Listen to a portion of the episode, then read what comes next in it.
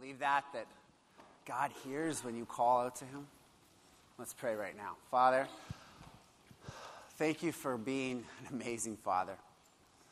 Um, thank you for your great care and love for us. And when we call out to you, we're, we're expecting that you hear us. We know that you hear.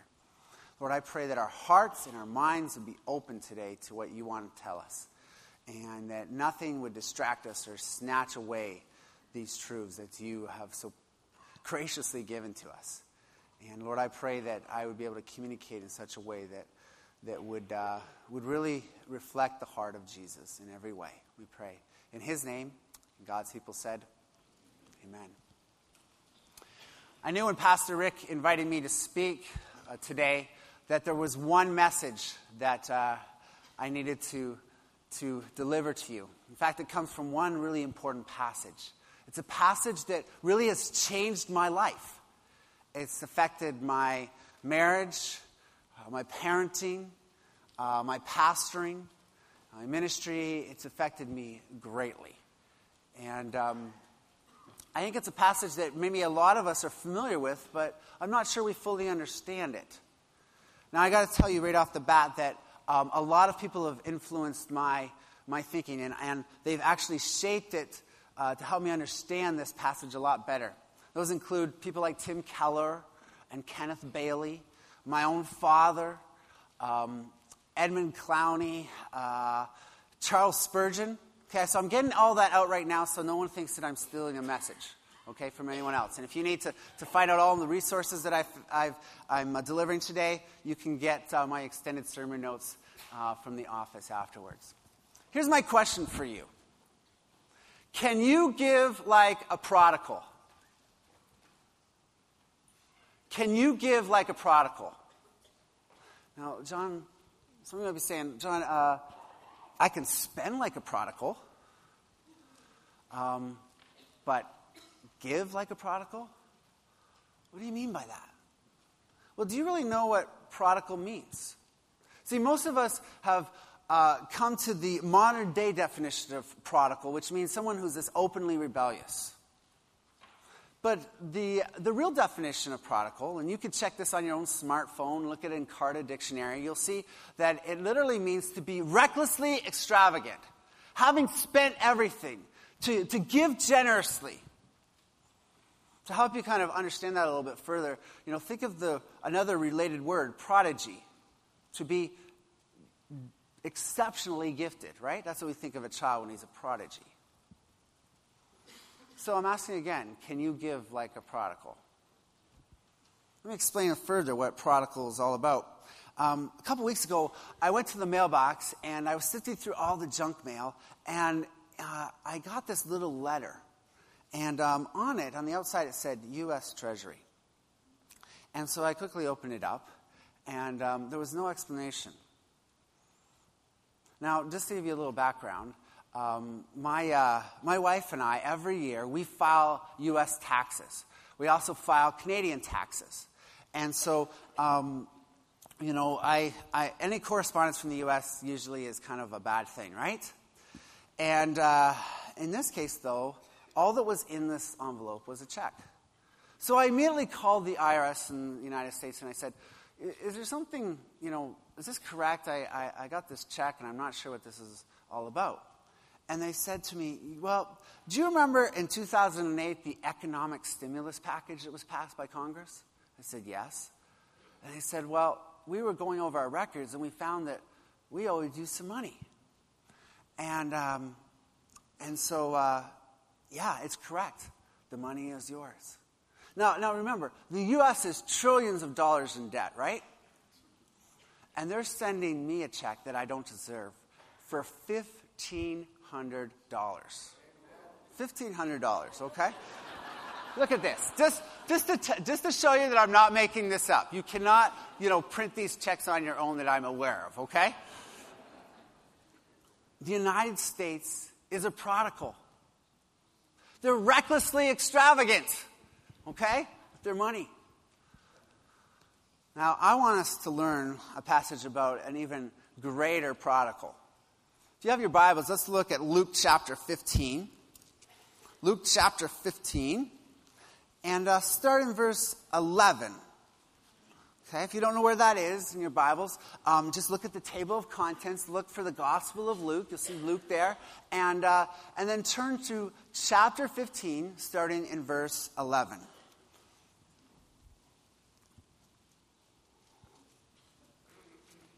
Okay, here's, here's Jesus. He tells this story. It says, Jesus continued. There was a man who had two sons. The younger one said to his father, Father, give me my share of the estate. So he divided his property between them. And not long after that, the younger son got together all he had, set off for a distant country, and there squandered his wealth in wild living. And after he'd spent everything, there was a severe famine in the whole country, and he began to be in need. So he went and hired himself out to a citizen of that country who sent him to feed to his field to feed pigs. He longed to fill his stomach with the pods that the pigs were eating, but no one gave him anything. When he came to his senses, he said, How many of my father's hired men have food to spare? And here I am starving to death. I will set out and go back to my father and say to him, Father, I've sinned against heaven and against you. I am no longer worthy to be called your son. Make me like one of your hired men. So he got up and went to his father. But while he was still a long way off, his father saw him and was filled with compassion for him. He ran to his son, threw his arms around him, and kissed him. Literally, he kept on kissing him. Then the son said to him, Father, I've sinned against heaven and against you. I'm no longer worthy to be called your son. But the father said to his servants, Quick, bring the best robe and put it on him Put a ring on his finger and sandals on his feet. Bring the fattened calf and kill it. Let's have a feast and celebrate. For this son of mine was dead and is alive again. He was lost and is found. So they began to celebrate. Meanwhile, the older son was in the field. When he came near the house, he heard music and dancing. So he called one of the servants and asked him what was going on. Your brother has come, he replied, and your father has killed the fattened calf because he has him back safe and sound. The older brother became angry and refused to go in. So his father went out and pleaded with him. But he answered his father Look, all these years I've been slaving for you and never disobeyed your orders. You never gave me even a young goat so I could celebrate with my friends. But when this son of yours, who has squandered your property with prostitutes, comes home, you killed a fattened calf for him? My son, the father said, You are always with me, and everything I have is yours. But we had to celebrate and be glad, because this brother of yours was dead and is alive again. He was lost and is now found. This story is an amazing story. But do you really understand it? Let me help you walk you through this story. First of all, we notice that the, there's a story about two sons. And the younger son comes to his father and says, Can I have my share of the inheritance? Now, this isn't like some of you young people saying, Hey, dad, I need some money. Can you give me some money? I got this big trip planned. Okay? It's not like that. What this son is actually saying is, Dad, I want you dead. You are worth nothing to me except your money and your stuff. I want the inheritance now. Now, what would you do in that situation? You'd probably drive your son away. Say, forget it. This is ridiculous. And that's certainly what would be the custom in that day. It says in Proverbs 10:30 that the wicked shall be driven from the land. This was a wicked son. He's rebellious. But you know what this father does is he he actually divides up the inheritance. He gives two thirds to the older brother and one third to the younger son. That's why the older son actually got a double blessing. That's why it was two thirds, one third. And um, to understand this a little bit further, you know, for a father to do this, uh, you think about it.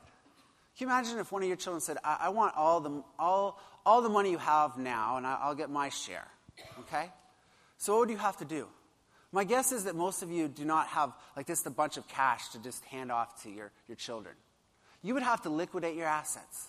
You would have to, to, to, go to the bank and say, you know what, I have to withdraw all the investments I have. I have to, um, even if it costs me some early, you know, tax penalties and everything like that. The banker would like, well, well why, why do you want the money? Well, because my younger son wants me dead. And then you'd have to go to the realtor and explain to the realtor, you know what, I need to sell my house and um, I need to, uh, to downsize because I got to get some money. And they'd say, well, why? Well, because my son wants all of my money now. And then all your neighbors, you'd have to explain to them, you know, why are you're moving. Well, my, my children, my son wants me, my dad, and he wants his money. So I have to sell the car and sell the house. And you'd be like, what are you doing? Why would you tell that? Now, that would be completely embarrassing. But back in this day, it's a whole other level. Because the father would actually have to go to the villagers, his family and friends, and say, you know what, I'm going to have to, to get some money here. I'm selling everything. And all his family and friends were like, what are, you, what are you doing? Why are you doing this? You see, in that day, you just didn't do those type of things. If you recall the story of Naboth and, and Ahab, in 1 Kings chapter 21, we find the story of this king Ahab, who was king over Israel. And he, uh, he wanted to plant a, vi- a, vegetable garden, and so he wanted to expand his, his property. And Naboth was uh, bumping up against his property right next door. And so he says to Naboth, he says, Sell me your property.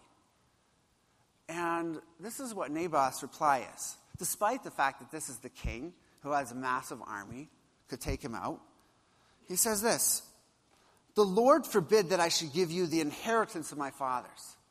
And so, guess what happens? Ahab kills Naboth to get his vineyard. You just do not sell your property. You do not sell your land in those days. But this father did. This father did. Seems pretty reckless, pretty extravagant. And so the father does this, and he does so quickly because it says that not long after that, in Luke chapter 15, the younger son, the younger son uh, got everything he had together and set off for a distant country. He had to do this quickly, the father did, because, um, as one commentator says, you know, the disgust and hatred in the community would mount against this younger son and against the family. And so the father knew he had to get, get his son out of the town really quickly. So the son leaves. Now, this is pretty important for us to understand because um, I want us to understand this lesson. Sometimes getting somebody back means letting them go in the first place. I'll give you an example. This, um, this, uh, this morning, I baptized my son Josiah. But most of you do not know that a couple years ago, Josiah wanted to be baptized. So I took him to Pastor Rick, and um, Pastor Rick asked him all these questions and about you know whether he thought he was ready to be baptized, and, and Josiah just answered them really well. You know, he was ready to be baptized. And so we were all preparing for his baptism. And uh, the day of the baptism, uh, I said, Josiah, you know, tell me again why you want to be baptized. He's like, well, Daddy, it's going to be really cool. You know what? It's going to be really fun. I want to do it because Jesse's getting baptized. And I immediately said, Josiah, I, I can't baptize you today. You're not ready. And he was devastated. And I was devastated. And I, I really had to do some soul searching. I was like, God, is my son really a believer? You know, like, is this this because he, he knows, he's been around church, he's been hanging around church, and he just knows the answers? So I had to let him go. I kept praying. Now, on a lot larger scale, I know that there's some here today who have had to let their son or daughter go. You've had to let them go, and they're far away from you. And there's so much hurt and, and, and ache over that. But in this story, it's a little bit different. Uh, this son is not AWOL, absent without leave. He's absent with leave. See, the son is going off because the father has permitted him to do so. In fact, he even enabled him to do so. He gave him the money to do it.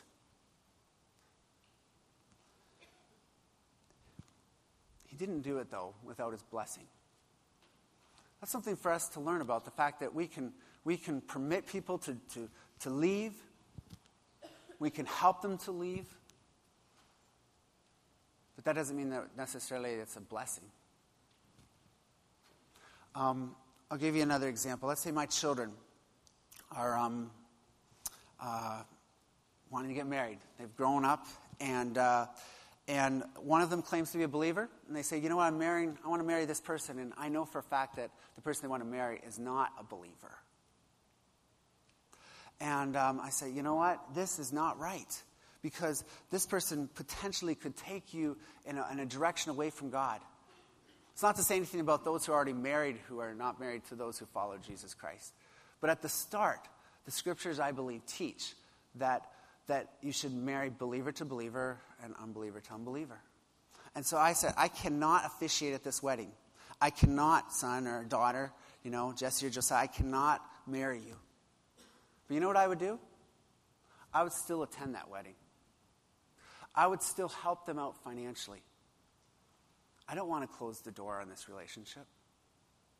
And that's what this father does. He lets him go. It's extravagant grace.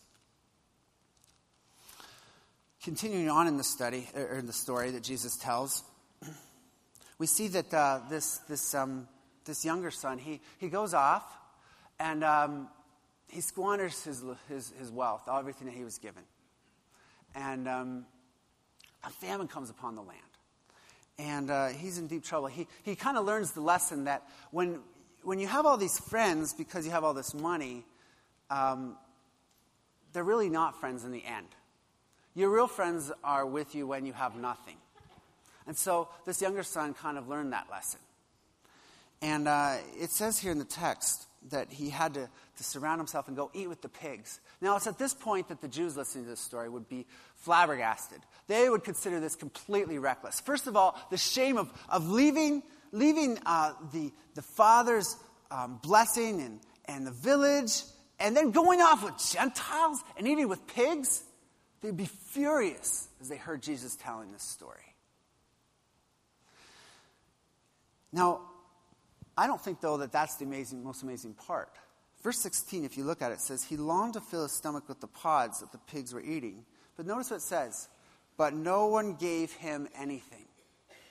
No one gave him anything. See, he came to the conclusion that no one was helping him, no one give him anything. Except there was one person who gave everything to him his father his father. So he comes to his senses in verse 17, and he starts to think about what he could do. How many of my father's hired men have food to spare, and here I am starving to death? I will set out and go back to my father and say to him, Father, I have sinned against heaven and against you. I am no longer worthy to be called your son. Now, notice then what he does. He says, Make me like one of your hired men. He actually commands his father. It's an imperative. He's commanding his father to give him a job. See, the son is still trying to control the relationship because he also says, Make me like one of your hired men. He didn't ask to be a slave in the, um, in the household, which were almost part of the family. It doesn't say he wants to be a doulos, he doesn't want to be a slave. He doesn't want to be um, a, a lower slave on the family estate. He wants to be a hired man. Hired men lived off the estate. And so the son is actually saying, I, I want to kind of earn my way back. I want to make this, make this all right on my own. So that's why I don't believe that the son is really repentant at this point. He's still commanding the Father, he's still trying to control the relationship. And notice, though, in verse 20, you know, when he, he gets up, he almost pulls himself up by his bootstraps. He goes to the Father. And but while he was still a long way off, his father saw him and was filled with compassion for him. I love that. The father was searching. He was looking for him. And when he finally sees the son, he runs to him. Now, back in that day, can you imagine? You know, you have these long flowing robes, you're an old man, you don't run, okay? It's just not, it's just not the thing you do. It's not kosher. You just do not run. So, why did, why did the father run? Well, you need to know that the son was going to be coming by the village. And there was a ceremony in the village called the Kazaza ceremony. And the Kazaza ceremony was where they would, they would burn nuts and corn, and they'd put it in, um, in, a, in a clay jar, and then they would break the jar in front of this, this younger son and say this This son has lost his inheritance. This son has lost his inheritance. And they would um, have the little children echo this. Can you imagine? How would you like that? Little little uh, kids always saying, This son has lost his inheritance. This son has lost his inheritance. You'd hate it, right? And it wasn't just so the kids would learn this and be an example, it was so that for the future generations, for years to come, that son could never be restored. He was an anathema to that community. And so that explains why the father ran. He wanted to protect the son from the Kazaza ceremony from the shame of this village finally getting their pound of flesh. So he runs to him. And what does he do? He says, Quick, bring the best robe and put it on him. This is in front of the whole villagers. Now, whose robe is that? Whose robe do you think that is? It's the father's. Covering him over his shame and his, his, his nakedness. And then it says, put a ring on his finger and sandals on his feet. Now, putting a ring on his finger, that, that's actually the family ring. Back then, I just want to let you know, they didn't have credit cards, okay? They didn't have credit cards. And so this would be like, this would be like the father saying, oh yeah, here's the family business credit card. Go ahead. It's all yours now. Here's sandals. You're, these are my sandals. And guess what? Bring the fattened calf the one that belonged to me. Everything else has been divided, but the, the, the, animals that have been raised and the little calf, that belongs to me. And kill it. Let's have a feast and celebrate. Now remember, they're in the village, right? Everybody's watching this. And immediately the father takes the son who has, you know, been done something so shameful and he restores him to honor because he tells everybody, you know what, there's a party going on. It's the fattened calf. And you're invited to the party. And guess what? If you come to the party, no longer can you perform the kazaza ceremony. You're coming because you are now saying that this son is restored. That's amazing. That's extravagant. That's prodigal. That's what the Father does. And so, that's what we know God does. Let me ask this, this question of you What would you do if your son or daughter was lost? Tim, wouldn't you do everything in your power to, to rescue them? I know. Uh, everyone in this room, I believe, would. You, you're, you're good parents, okay? There's nothing bad about this father in this story. It's, it should be encouraging. The rebellious, rebellious son here. Father didn't do anything wrong. In fact, he loved him. Some would actually say the father is reckless because most of us would say the more, more responsible parent would be to, to um, say, Welcome back, but here are the rules. You got to do this, you got to do that, and finally earn your way back. You've, you've, you've caused a lot of problems, son. That's not what, what this father does. He just welcomes him back, kisses him, hugs him, restores him to shame.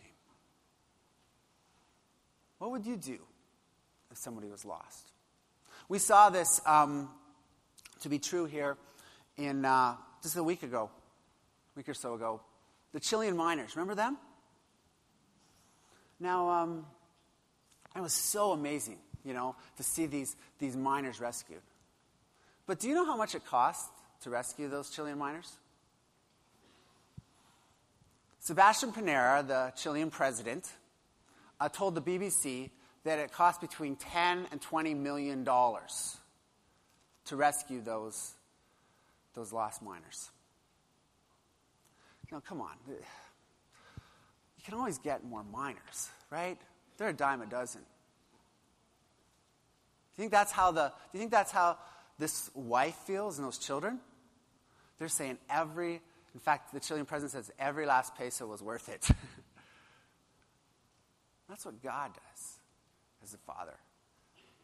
He was, he was extravagantly um, gracious towards us. He came and rescued us in our lostness. I would say to you today that if, if you're, you're feeling at this point that you've done wrong and you've been away from the Father, the Father's message to you is welcome back. Welcome back. But that is not the end of this story, okay? To end there would be missing something very important. Notice what we find here when Jesus continues on. And, you know, we, we see that this, this son, you know, when he, when he, um, when he is over, he's put, the ro- he's put the robe on and the fatted calf. I really believe that it's at this point that he's, he's finally broken. He wasn't broken in the pig pen, he was broken in the arms of the Father. The Father went to him and rescued him. Said, I'll have nothing to do with this. I want to interrupt you right now. Don't try to give me your spiel. Don't try to work your way back into this relationship. Don't try to come to me on your terms. That's what the Father does. That's what God does with us. But the other part of this story that's really important for us to understand is verse 25. It says, Meanwhile, the older son was in the field, and when he came near the house, he heard music and dancing. So he hears this party, and he's like, What is going on? We haven't had any parties here. Maybe the last party we had was when I threw it because the younger son left. And he's ticked off. He's so ticked off that he won't even come into the party um, he has to find out what's going on. And he's angry. He actually makes his dad come out of the party and explain what's going on. Now, this is really important for us to understand. Because where is the younger brother? He's now in the home. Where's the older brother? he's outside of the home. The elder brother is just as lost as the younger brother. It's really a shocking message. Because the elder brother was the one who always did what was right. He always kept the rules. In fact, the father doesn't disagree with him when he says that he didn't disobey any of his orders. But the shocking message is this that careful obedience to God's law may serve as a strategy for rebelling against God. The elder brother was always doing what was right. He was acting as a great servant, but not acting as a good son. I found this very convicting because I know I fit into the category of the elder brother. See, for us to understand this passage, you need to understand why Jesus told this story. In fact, it's three stories. Look at verses 1 and 2 of Luke 15. Notice what it says. This is the context. Now the tax collectors and sinners were all gathering around him. Everyone was wanting to hear Jesus. But the Pharisees and the teachers of the law muttered, This man welcomes sinners and eats with them. So, who in the story is the younger son and who is the elder son? Who are the sinners that is mentioned that are listening and gathering around Jesus? Isn't, aren't they the younger sons? And who are the elder brothers? the Pharisees, right? Very clearly. That's why Jesus tells these three stories. The lost sheep, the shepherd goes after the lost sheep. He's reckless. He leaves the 99 behind and he, he goes and he rescues him. And then there's great rejoicing.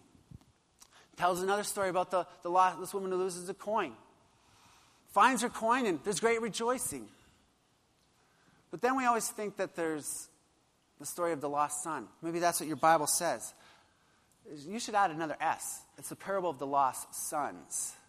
Both sons are lost, they're far from the Father.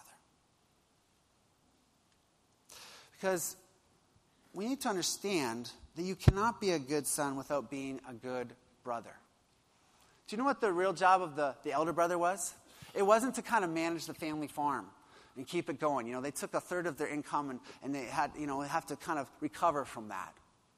You know what the elder brother was supposed to do? The elder brother was supposed to go and get the younger brother to rescue him to bring him back to the family and into the village and the community and say, This is my brother. He's back. We love him. Let's restore him. Let's, let's celebrate. Let's rejoice. But this elder brother didn't do that. He was too concerned about money, he was too concerned about trying to earn his father's favor. And his father his father, had, you know, essentially said, My dear son. Verse um, 31 literally says, not just son, but it says, My dear child. That's what the son does. That's what the father did. He came to the son and he, he says, Everything I have is yours.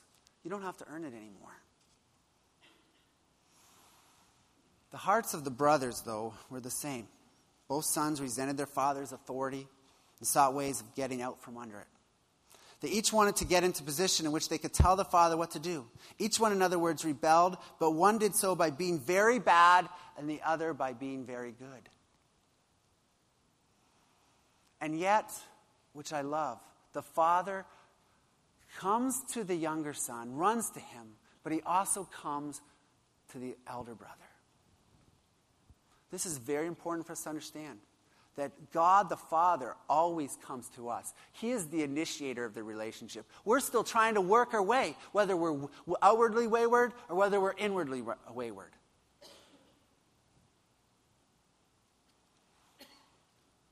And this elder brother, instead of going and rescuing his younger son, wants to just remain a servant.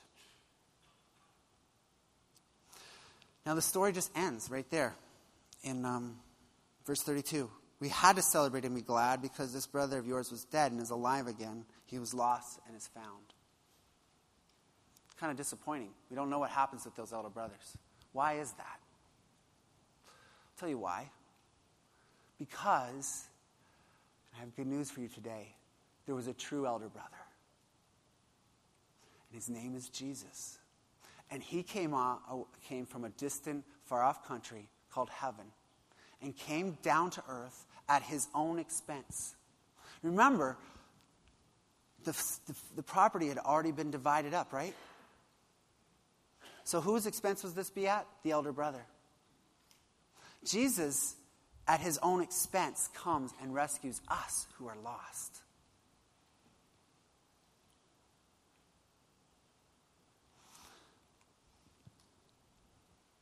I want us to, to understand today that everybody in this room needs to come back to the Father because of his extravagant grace. We are lost, whether we've been doing good or whether we've been doing bad. And the choice really is up to you. See, at the end of the story, as Kenneth Bailey says, one son is restored from death, and from servanthood. A second son insists on remaining a servant. What are you going to be like? What are you going to do? Which are you, the elder brother or the younger brother? Maybe you're a bit of both at times. Today, I want you to respond to the Lord Jesus Christ, who came and rescued you as the true elder brother. And I want you to follow in the same pattern as him to give big like a prodigal and to go and seek those who are lost. Will you take up that charge? Will you follow him? Can you give like a prodigal? Can you give like God? Let's pray. Father God, thank you for this amazing story. Lord, I, I pray that you would remind us that we are in desperate need. Whether we have and seemingly have it all together and we keep trying to do good, or whether because we we're wayward, we're outwardly wayward. And we respond to the Father's love that so richly is given to us in his compassion. I pray this in Jesus' name. Amen.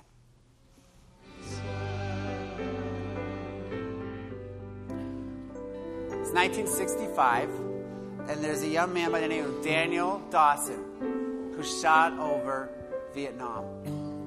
He's a fighter pilot, and his plane goes down. And um, after hearing that there'd be no attempts to rescue him, his older brother Donald hears of this and says, I got to do something.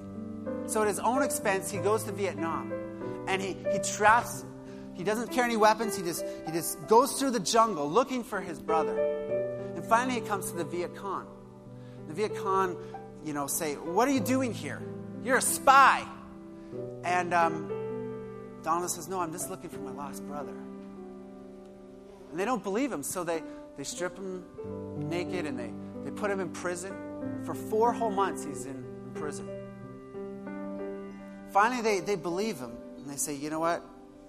We checked out your story, and your, your, your brother's died. But we cannot believe the love that you have for him. Jesus paid that kind of ransom, went after you when you were lost. Are you going to go do likewise? Give it all? We must. Let's pray. Father God, thank you for your great prodigal love for us extravagant. It seems reckless, but in the end, you get us back, Lord, and you restore us. We, we ask that everyone in this room would not leave today without understanding and embracing your grace. Please, Lord. Thank you for rescuing me as an elder brother. Thank you for rescuing me when I was a younger brother. I pray that everyone would in the same way, want to go rescue others. We pray this in Jesus' name. And God's people said,